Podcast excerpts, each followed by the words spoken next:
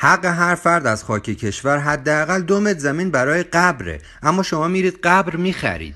به این فکر نمی کنید که اگر برای قبر پول ندید دولت بالاخره مجبور جسد یه جا دفن کنه. طبق قانون اساسی تحصیلات مدرسه برای هر فردی رایگانه. اما شما از مهد کودک پول میدی مدرسه غیر انتفاعی پول میدی دولتی هم پول میدی. همه جای دنیا به توریستا ویزا میدن و ازشون پول می‌گیرن. شما اگه بخوای از کشور خارج بشی باید به دولت پول بدی. تا چند وقت پیش دانشگاه هم مجانی بود اما دیدن شما خوب پول میدی دانشگاه آزاد و غیر انتفاعی و شبانه و هزار تای دیگه درست کردن که شما پول بدی. واکسن و درمان کرونا همه جای دنیا مجانی اما شما بابت اینم پول می‌دید و هزاران جای دیگه که قاعدتا باید مجانی باشه شما میرید پول می‌دید.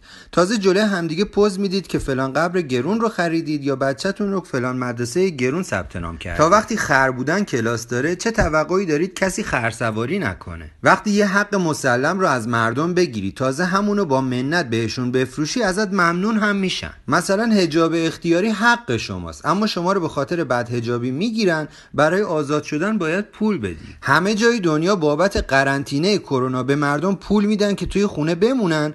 اما شما اگه بیای از خونه بیرون جریمه میشی. حتی اعتراض و راهپیمایی و تجمع برای انقلاب هم طبق قانون اساسی حق مسلم شماست. اما شما باور کردی که اگه تجمع کنی ممکنه کشته بشی. وقتی یه انسان یا یه جامعه کرامت انسانی خودش رو نشناسه و برای حفظش تلاش نکنه مجبور مثل حیوان زندگی کنه.